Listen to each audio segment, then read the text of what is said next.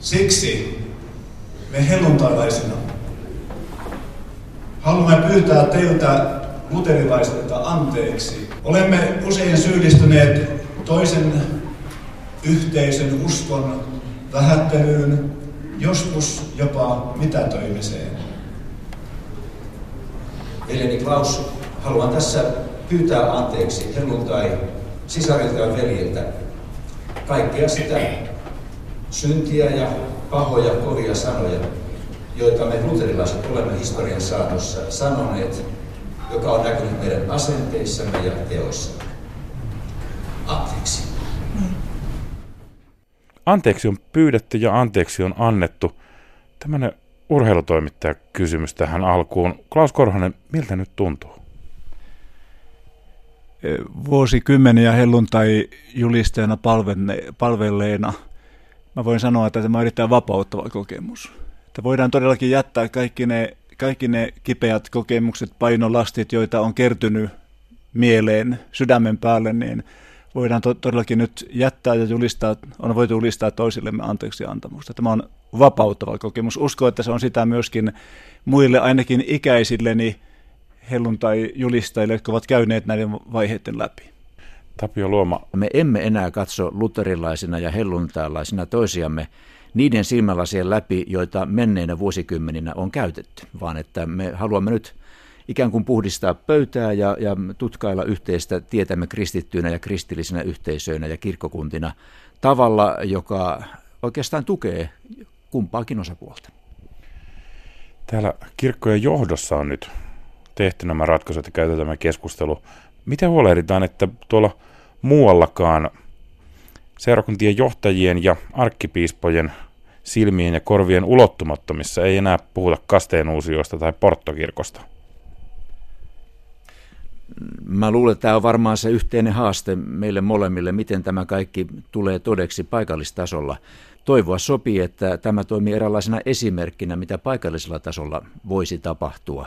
Tämä, miten sovinto laskeutuu todellakin paikallistasolle, niin tämä on juuri se ydinkysymys tässä asiassa. Ja, ja se riippuu hyvin paljon paikallisista seurakunnanjohtajista, kirkkoherroista, papeista, saarnaajista.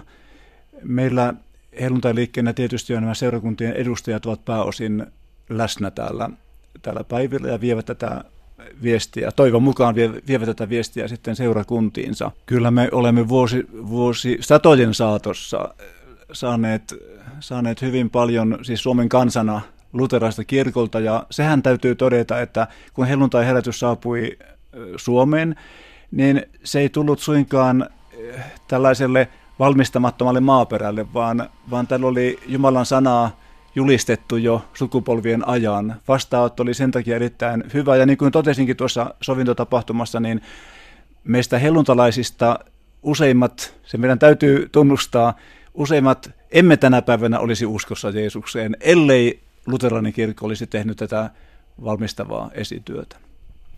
Arkkipiispa Tapio Luoma sanoi tuossa omassa puheenvuorossasi aika selvästi, että luterilaisia on välillä vaivannut tällainen kateuden henki. Miten vaikea se on luterilaiselle papille iloita siitä, että helluntai-seurakunnassa kuullaan sanaa?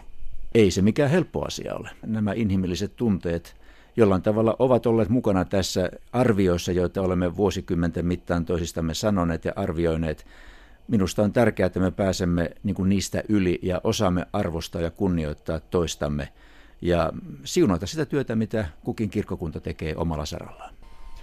Hellutakirkon syyspäivät täällä Helsingin Saalem seurakunnan tiloissa jatkuvat. Ohjelmassa on lounastauon jälkeen jäsenkäppyröitä – tilastoja siitä, miten vähän suomalaiset uskovat ja syvää huolta siitä, että mihin suomalaisten uskonnollisuus on menossa. Arkkipiispa Tapio Luoma, sinä olet virkaspuolesta näitä samoja tilastoja lukenut ja kommentoinut niin monen vuoden ajan. Onko mitään rohkaisun sanoja helluntaa veljille tässä asiassa? Ei pidä lannistua, vaan meidän täytyy rohkeasti vaan muistaa se, että minkä takia olemme – olemme liikkeellä. Itse muistan luterilaisen maailmanliiton pääsihteerin todenneen, että kirkko, joka tuijottaa pelkästään numeroita, on jo menettänyt pelin.